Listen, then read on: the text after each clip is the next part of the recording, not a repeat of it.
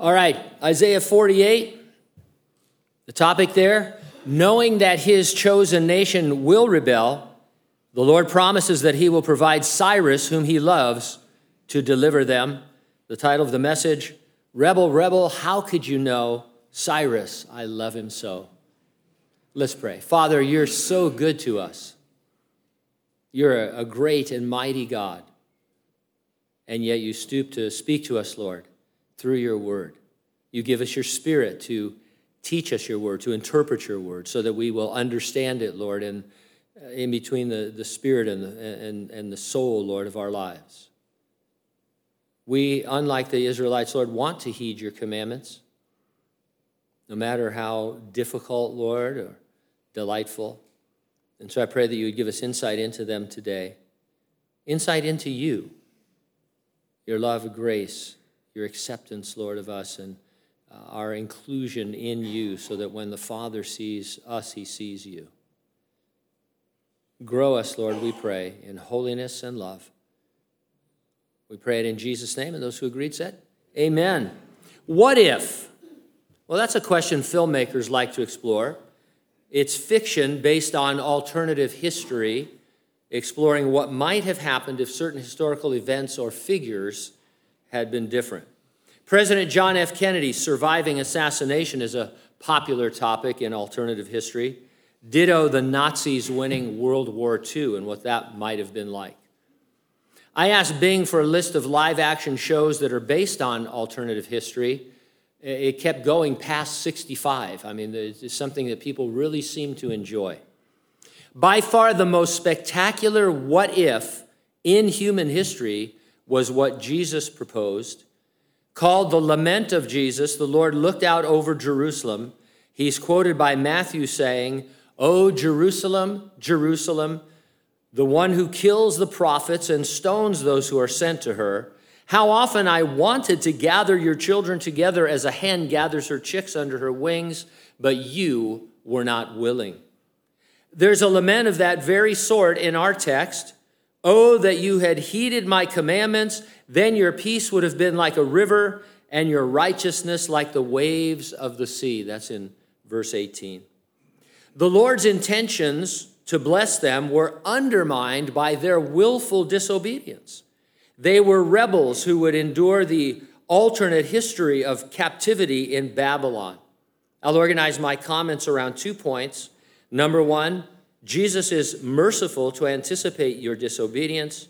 And number two, Jesus is gracious to accelerate your obedience. Let's take a look at the Lord's mercy in verses 1 through 11. Now, by now you realize that the book of Isaiah and the entire Bible places the ethnic descendants of Abraham, Isaac, and Jacob center stage. The Apostle Paul told us why when he wrote the letter to the Romans. He said, They are, relating to Israel, God's chosen people. God showed them his glory. He made a, agreements with them and gave them his law. The temple is there, so are the promises that God made to them. They have those famous ancestors who were also the ancestors of Jesus Christ. And so these are all the things that God uh, brought through the nation of Israel to the rest of the world. God calls Israel the apple of his eye in the book of Zephaniah. Like it or not, Israel has been, it is today, and always will be the most significant nation on earth. Despite her constant failures, God would never, ever cut Israel off. When necessary, he would test them discipline them in the furnace of affliction. If you have the King James Version, it says, I have chosen thee in the furnace of affliction. History certainly reveals that they are God's chosen, often afflicted people, right? I mean, that's a perfect summary of the nation of Israel throughout history. Chosen by God, afflicted by the other nations. The modern nation of Israel is the fulfillment of many prophecies from 1948 forward, they have been tested. They are currently being tested, and not just by the war against Hamas, but by uh, the anti Semitism that is being revealed all over the world against them. Israel will face its greatest testing when they are the main actor in the future seven year time of Jacob's trouble. Uh, verse 1 Hear this, O house of Jacob, who are called by the name of Israel, and who have come forth from the well springs of Judah, who swear by the name of the Lord, and make mention of the God of Israel, but not in truth or in righteousness, for they call themselves after the holy city. They lean on the God of Israel, the Lord of hosts is his name. As always, the Lord looks within, he looks at the heart. Not in truth means deceived. They were self deceived into thinking that God would never allow his temple and his city to fall. This is all over the book of Jeremiah, where they, they, you know, Jeremiah will preach a message of repentance and they'll say, well, the temple, the temple. And what they mean is that God's not going to do anything to us because that's his temple and this is his city.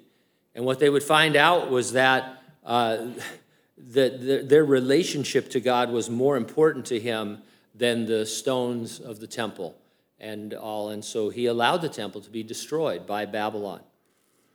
Not in righteousness means they were trusting in their own outward show of religious practices, in self righteousness based on works.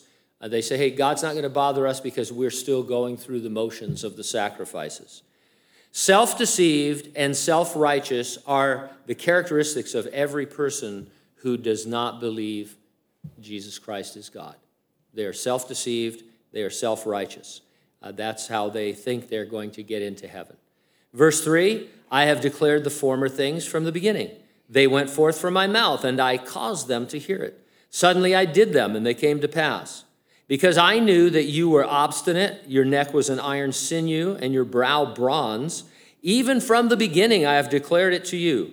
Before it came to pass, I proclaimed it to you, lest you should say, My idol has done them, and my carved image and my molded image have commanded them. It would be about a century before the rise of Babylon to the status of a world power. The Lord predicted it. We saw previously that he also predicted the fall of Babylon, mentioning by name a yet unborn Cyrus, king of Persia, as its conqueror. Believers and unbelievers alike ought to look around and be stunned by the current trends that God predicted in the first century and before. Uh, we did our prophecy update, and that's the kind of thing I'm talking about. We live in a time when uh, prophecy, it's hard to, to push it out of the way. The news story after news story, hard for me to decide what to even talk about each week, as so much is lining up exactly the way the Bible said. And yet, sadly, I talk to a lot of Christians or interact with them online who say things like, let's not deal with prophecy. Who knows what's going to happen? Let's just live day to day for the Lord. And I'm thinking, I live day to day for the Lord in the knowledge that He could return at any moment. There's nothing more motivational than that. Uh, and, and uh, the Bible's 30% prophecy, maybe more. I mean, even if you don't want to talk about prophecy, you have to if you go through the Bible. I mean, I guess you could do it with a bitter attitude and say, uh, here's another one of those one in three prophecy verses. Uh, I mean, you know, God says, I, I tell you what's going to happen before it happens. Uh, what an evangelical tool it is. I mean, it's fantastic. And yet, um, we shy away from it. And by we, I mean the Christian community. Verse 6 You have heard, see all this, and will you not declare it? I have made you hear new things from this time, even hidden things, and you didn't know them. They are created now and not from the beginning, and before this day you have not heard of them, lest you should say, Of course I knew them. Created now means done right now. The Lord was revealing something to them that was new and could not be found in any previous revelations. Uh, verse 8, it says, Surely you did not hear, surely you did not know, surely from long ago your ear was not opened. For I knew that you would deal very treacherously and were called a transgressor from the womb. Now, the first thing they would say to this is, I'm not surely. I'm so funny. The Lord was talking directly to the future Jews. His predictive prophecies about Babylon and Cyrus could only be explained by the fact that he is the one true God who knows and controls the future. Their idols couldn't help them. But God told them sufficiently early about Babylon so that they wouldn't say, Well, I, I we saw that coming. Uh, you couldn't because there wasn't a Babylon, a nation of Babylon in the sense of a world empire uh, and such. And certainly Cyrus wasn't even born. And so God says, hey, uh, this thing, I'm telling you this now, so when it happens, you'll know it was me. Now, the second sentence in verse 8 can read, From before birth you were called a rebel. Or it can read, From the moment of your birth I knew you would rebel. Or it can read, Your heart was turned against me from your earliest days. So, which was it? Were they sinners before birth, at the moment of birth, or from the earliest days? Well, we are sinners from womb to tomb, we like to say. We call this the doctrine of original sin. The good folks over at gotquestions.org write The term original sin refers to Adam's sin of disobedience in eating from the tree of the knowledge of good and evil and its effects upon the rest of the human race. Original sin can be defined as the moral corruption we possess as a consequence of Adam's sin resulting in a sinful disposition manifesting itself in habitually sinful behavior. We have no ability to overcome sin apart from the grace of the Holy Spirit. How does God the Holy Spirit apply grace to save a person? Well, he must either force you to believe or free you to believe. In the forced case, God's grace would be irresistible meaning he causes you to have faith to be born again before you can believe. Regeneration, they say, comes before you exercise faith. In the freed will case, God's ra- uh, grace rather is resistible, meaning you receive Jesus by faith and are then born again. And so he comes, he convicts you of sin and righteousness and of judgment to come. And in that time when your will has been free to make a decision, you uh, receive the Lord and are then born again. Now, there are two things that seem irrefutable to me, at least. Number one, there are passages that bluntly say God's grace is resistible. And another is that the Bible always puts faith or believing before regeneration. Paul said to the Philippian jailer, Believe and what? You will be saved. He doesn't say, I think you're saved, so now go ahead and believe. And so we want to uh, be clear on those things. Verse 9 For my name's sake, I will defer my anger, and for my praise, I will restrain it from you, so that I do not cut you off. Behold, I have refined you, but not as silver. I have tested you in the furnace of affliction. For my own sake, for my own sake, I will do it. For how should my name be profaned? and I will not give my glory to another. For my name's sake, for my own sake, for my own sake, for my glory. But God's not a glory hound. His glory revealed through his people is evangelical. He wishes to save the lost who are perishing.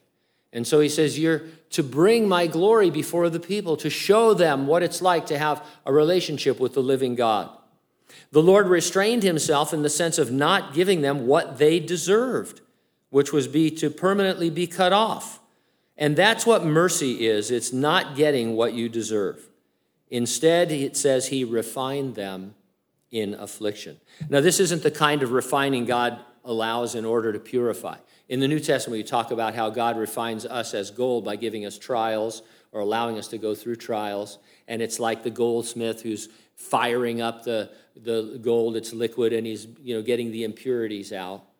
But God says here clearly, He goes, not, This isn't the same kind of thing that I'm talking about. I'm talking about disciplining you for your disobedience. And you see the many disciplines of the children of Israel as you go through the Old Testament. It says here, For I knew that you would deal very treacherously. How did God know that? Well, that might seem obvious to you. After all, He's God. He must therefore have a perfect foreknowledge of the future. He knows before. That's what foreknowledge is. But does he, uh, excuse me, does his foreknowledge of events foreordain that they must occur? That's a deep question. Is there room for free will? These questions are usually worded Is God sovereign or do we have free will? And so sometimes I find it uh, functional to go to the extremes. So let's take these both ideas to extremes. On the extreme sovereignty bandwagon are those who say, If there is one single maverick molecule in this universe running around loose, totally free of God's sovereignty, then we have no guarantee that a single promise of God will ever be fulfilled.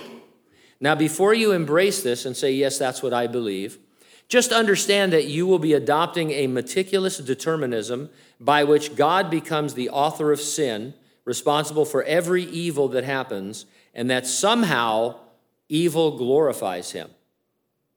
Now, beating the extreme drum for free will are guys called open theists. They think that because God loves us and desires that we freely choose to reciprocate his love, he has made his knowledge of and plans for the future conditional upon our action. And though omniscient, God does not know what we will do in the future, that the future is completely a surprise to him. I don't know how you can be omniscient and know everything and not know the entire future.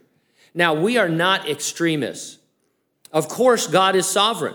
His sovereignty is so great, in fact, that he allows us to exercise genuine free will, and then he compensates for it when necessary through his providence.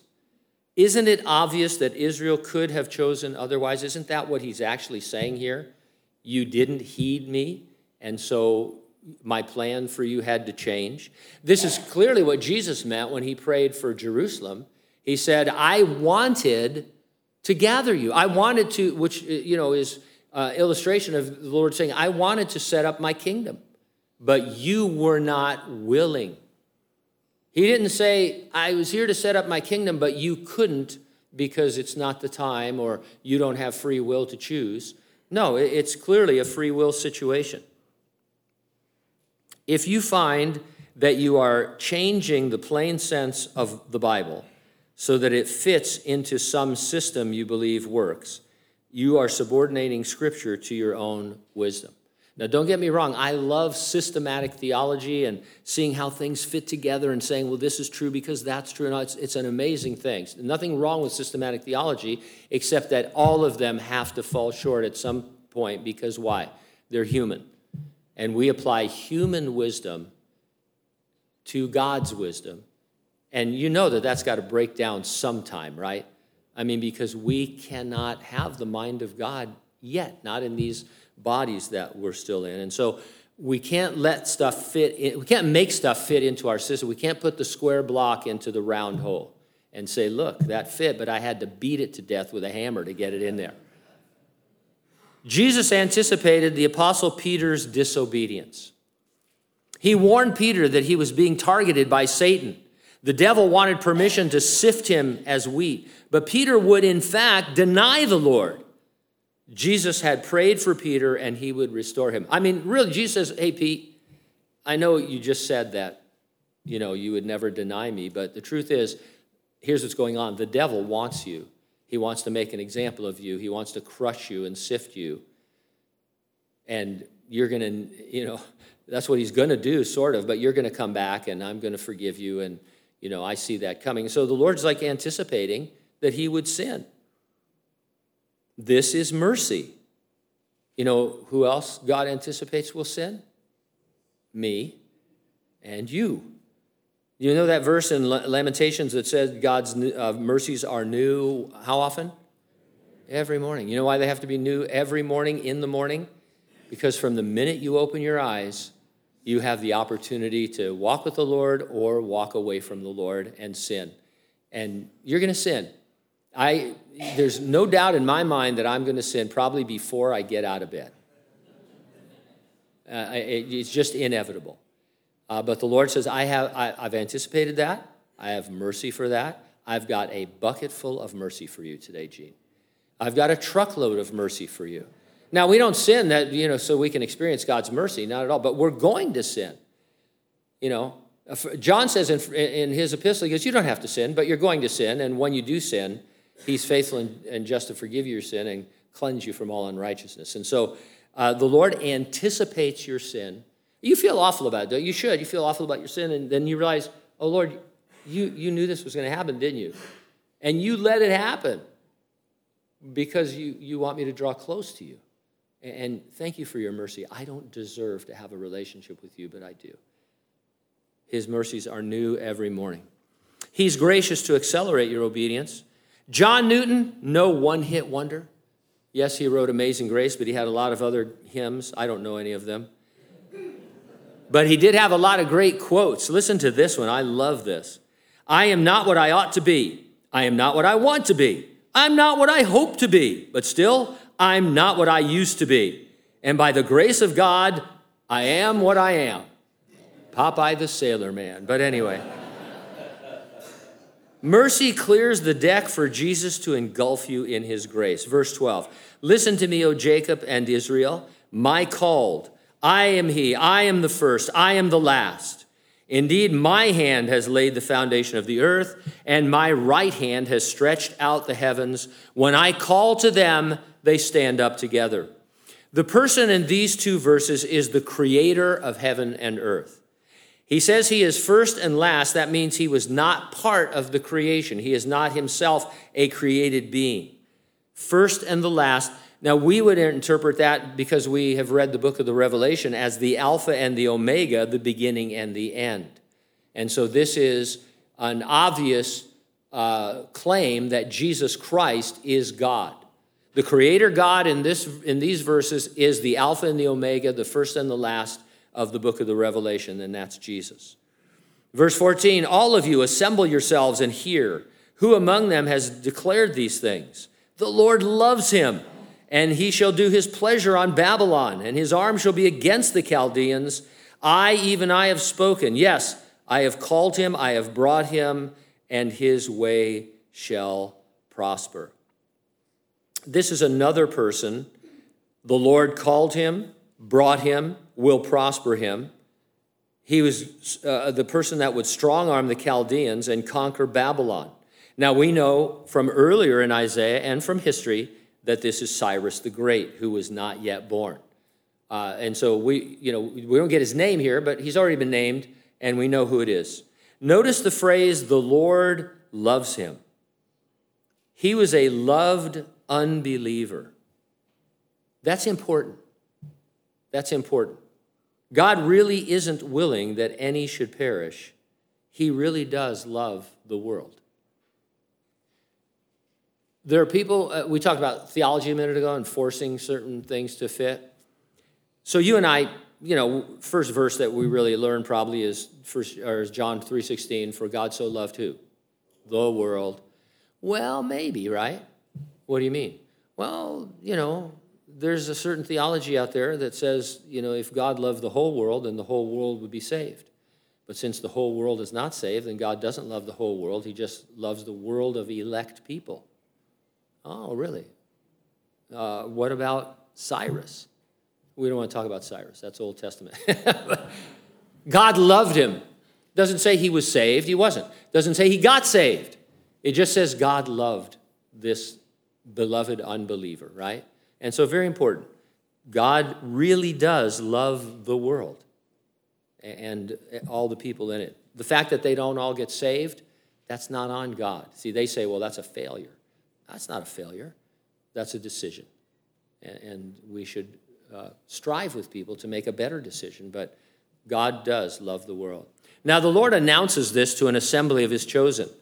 Undoubtedly, you opened a gift that had some assembly required. Don't you love that? some assembly required. They might as well say major assembly required by a sophisticated single person uh, purpose tool rather that you wish you had.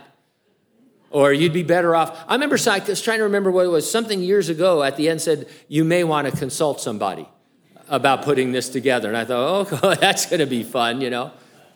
So many things have to be put together. Now, uh, you know, what I don't understand lately is the directions because they're all in some language I don't understand. They're in English, but they're not in English. You know what I mean? It's like green button press. Where is that green button? And it takes me hours. And they always send me the one tool. I have 300 Allen wrenches. How many? I've got a drawer full of Allen wrenches. It's like all you need is an Allen wrench to put this together. But oh man, be careful you don't make too, oh, it's gone. We have a cart here at the church I put together, the white cart. And um, you have to be really careful with it because I didn't screw it together right. And so the handle pulls up and off. Uh, and there's no way to fix it once everything else went together. And so it's like, okay, so, you know, it's just insane. It's a reminder of my bumblingness. Uh, they don't let me touch any tools anymore here, but uh, it says here that God is great at assembling. I've been fascinated by the insight that anytime we get together, we are a unique assembling of gods. I like that. The Assembly of God. That you know, that's actually not a bad name for a church, the Assembly of God. But we would probably call it the Assembling of Gods. Then nobody would come. But anyway, when we arrive, we came to church today. We assembled. We see and greet people. We we sit at a certain place, maybe our regular seat, maybe not. We hear and say different things. Anyway, our whole experience here, it'll never be the same. We'll never repeat. We don't want to repeat it, but we never will. It's always unique and special. And, and God says that's because we're living stones. And, and the Lord says, I want to build you guys right now. He goes, Imagine you were Legos. You know, sometimes you have a, a set of Legos, you know, 3,000 Legos builds a microphone or something like that, you know. Build Pastor Gene's podium with 3,000. Or you've just got a bunch of Legos. Oh, by the way, parents, somebody has a Lego vacuum now. Have you seen that? So that you don't step on the Legos, that you go around with a vacuum and it's got this big mouth. It's strictly for Legos. Anyway, so, you know, it's like what, so God says, okay, Gene came to church and, you know, these people came to church and the worship team came to, everybody came to church, you know, and, and, and so where's everybody going to sit and what am I going to do? How do I want to prompt individuals what to do and what to say and minister one to another? And I think we should come with an expectation that God wants to build us into something that maybe your child would build and say, hey, look what I made out of Legos, Dad. It's a castle, it's a fortress, it's a a garage, it's a beast, it's whatever it is. It's like, and it's always going to be different, but it's always going to minister to the Father because He's the one that's putting us together. And so just want to be used by Him. Verse 16 Come near to me, hear this. I have not spoken in secret from the beginning. From the time that it was, I was there. And now the Lord God and His Spirit have sent me. Oh, wait a minute. Is this a clear, undeniable reference to God as a Trinity? Jesus says, I was always there, meaning what? For eternity. He's an eternal being. And he says, guess who else was there? The Lord God and the Spirit Father, Son, Holy Spirit.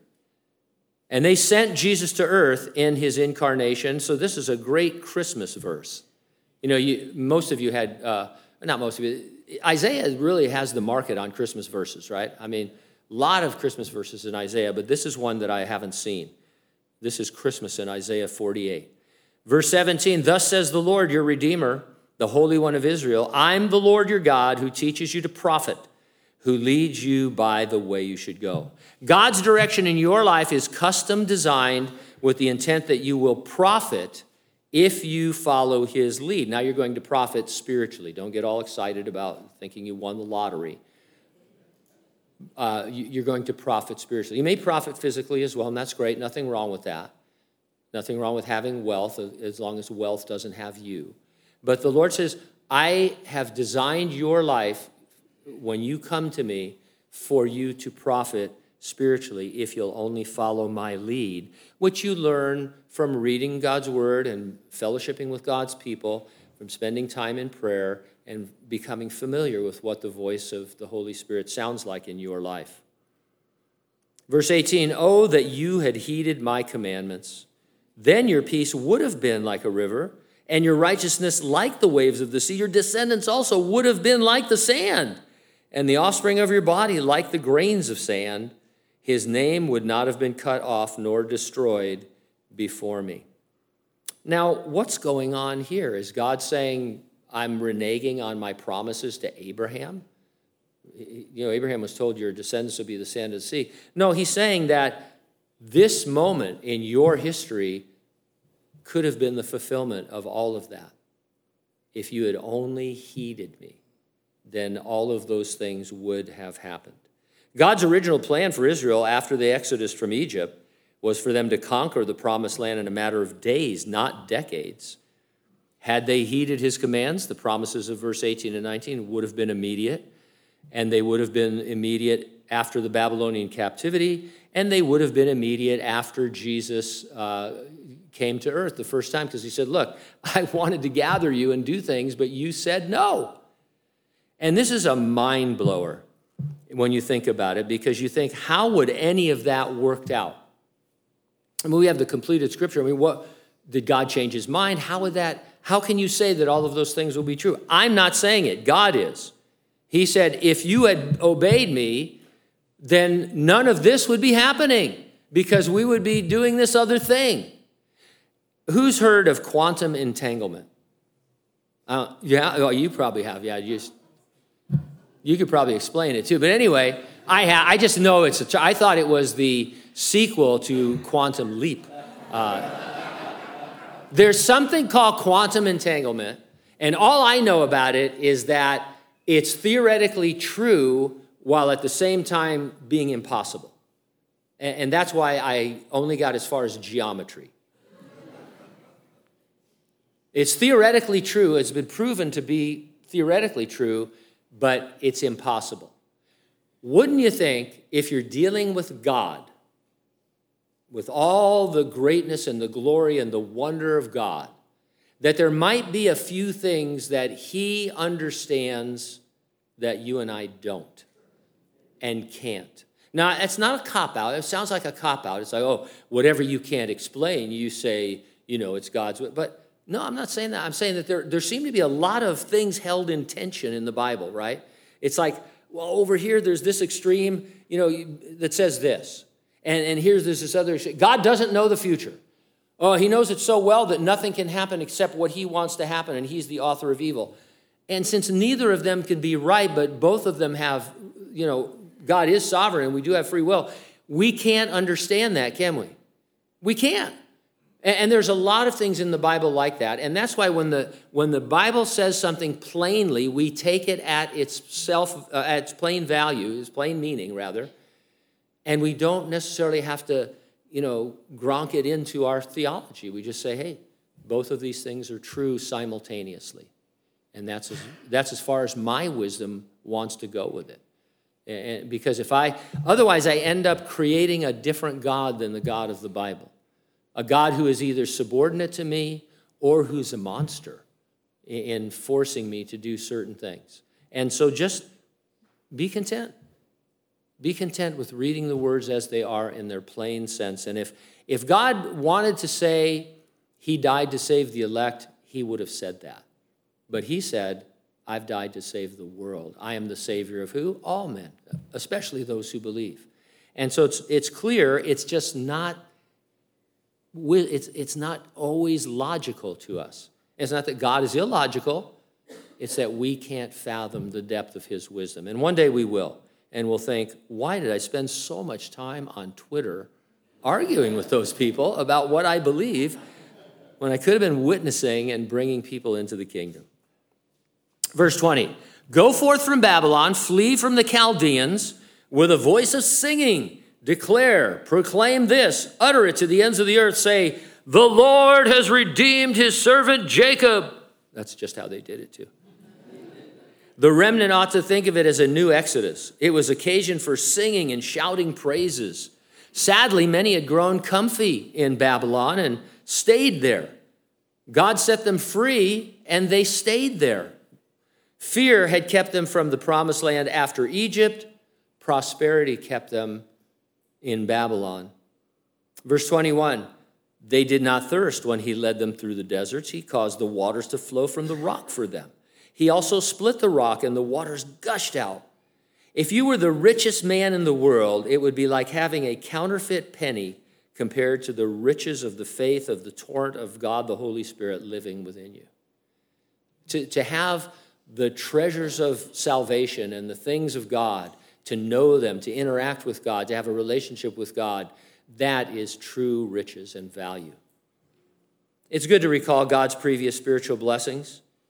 Maybe you can't think of any because you're suffering too much, too many tears. Maybe you should post a Job meme on your website that says, Though he slay me, yet will I trust him. He also shall be my salvation. I know sometimes we come across as a little bit uncaring, a little bit unfeeling. Um, We're not. Uh, it's just that eventually you have to get through your pain and say, though he slay me, yet will I trust him. Uh, because we live in a terrible world that's fallen into sin by the choice of our parents in the Garden of Eden and passed on down to us. It may not seem fair, but it, it, as far as fairness, uh, and the other, you know, here's one thing that's fair about it because one man sinned and all are condemned, one man can die for the sin of all and all be saved. And that one man, of course, is Jesus Christ. And so God knows what he's doing. This is fair. And, and when it's over, he will have us as eternal beings in glorified bodies with true free will who are unable to sin just like him. We won't be God, but we will be like God in the greatest way possible, and we will enjoy a wonderful eternity. And so, um, you know, the riches of God are what we are all about. Um, and when you are doubting God or in terrible pain, um, remember that His Son died for you. He knows what it's like to lose. Jesus knows what it's like to die. Uh, and it was all necessary because the wages of sin is death. Someone has to die. And uh, Jesus died. And, and, you know, the Lord could come right now. But then, you know, I'm, I'm guessing that somebody in the world is going to get saved tomorrow, right? Somewhere, even one. And so if the Lord came right now, I'd be, man, I, I can't wait one way or the other. But uh, about that one person tomorrow? And so the Lord says, I am long suffering. I'll wait as long as I can. Of course, the longer he waits, the more awful the world gets. You know, it's like a days of Noah situation, and you think, man, how bad can it get before the Lord says, I, I, it's over? So that's all what's happening. Verse 22 There's no peace, says the Lord, for the wicked. Albert Barnes wrote, Many of their countrymen would choose to remain in Babylon. They had formed connections there, amassed wealth, and refused to attend those who returned to Judea and rebuild the temple. As we said, staying in Babylon would be comfy, but they would not experience God's peace. Reminds me of the rich young ruler. The Lord said, Hey, get rid of all your riches, come and follow me. And he said, I just, I've got a lot of stuff, Lord. And I, I just think that's a little bit too much. And at some point, all of us, to follow the Lord, we have to divest ourselves of everything, really, and say, Lord, you're everything to me. You're my sufficiency. Relationships, wealth, position, power, authority, eh, nothing means as much to me as you do. Ever drive a Tesla? Then you know what acceleration is. Uh, you also might know what a lithium fire is, but. you catching all these uh, pictures of Teslas just blowing up and on fire? It's uh, just, I talked to our local fire department. They said, well, there's a like a million dollar thing that you can buy to put out Tesla fires, or you can just watch them burn. so make sure that they don't catch anything else on fire. So sooner or later, with all the Teslas around here. I'm, I'm a prophet now. Just you're gonna. now I hope not. Especially if you have a Tesla. If you have a Tesla, God bless you. It's a great car, and uh, I wouldn't mind. But man, I tell you the truth. The first, but man, zero to sixty, lickety split is what I call it. Woo, man, your face is flo- you know like a cartoon, blah, blah, blah, and uh, scared me. You know, I thought I was going to have a heart attack. John Ecker is still apologizing to me every time I see him. He says, I'm sorry, I didn't realize. It was like being on the Incredicoaster, you know, where there's a countdown. Three, two, one. Man. Every time I'm on that thing, I think I'm, I'm going to die before I get to the loop, you know, and stuff, because it's like G forces. And so I'm using that word here, accelerate. Walk with the Lord, and his living water will become a torrent that accelerates your growth, right? It, we can do what we want we can heed ourselves and kind of wander in a wilderness of our own doing, uh, of our own making, or we can follow the Lord and, and His leading and watch Him just, just use us in, in really remarkable ways. And that, that's where we want to be, especially in these last days.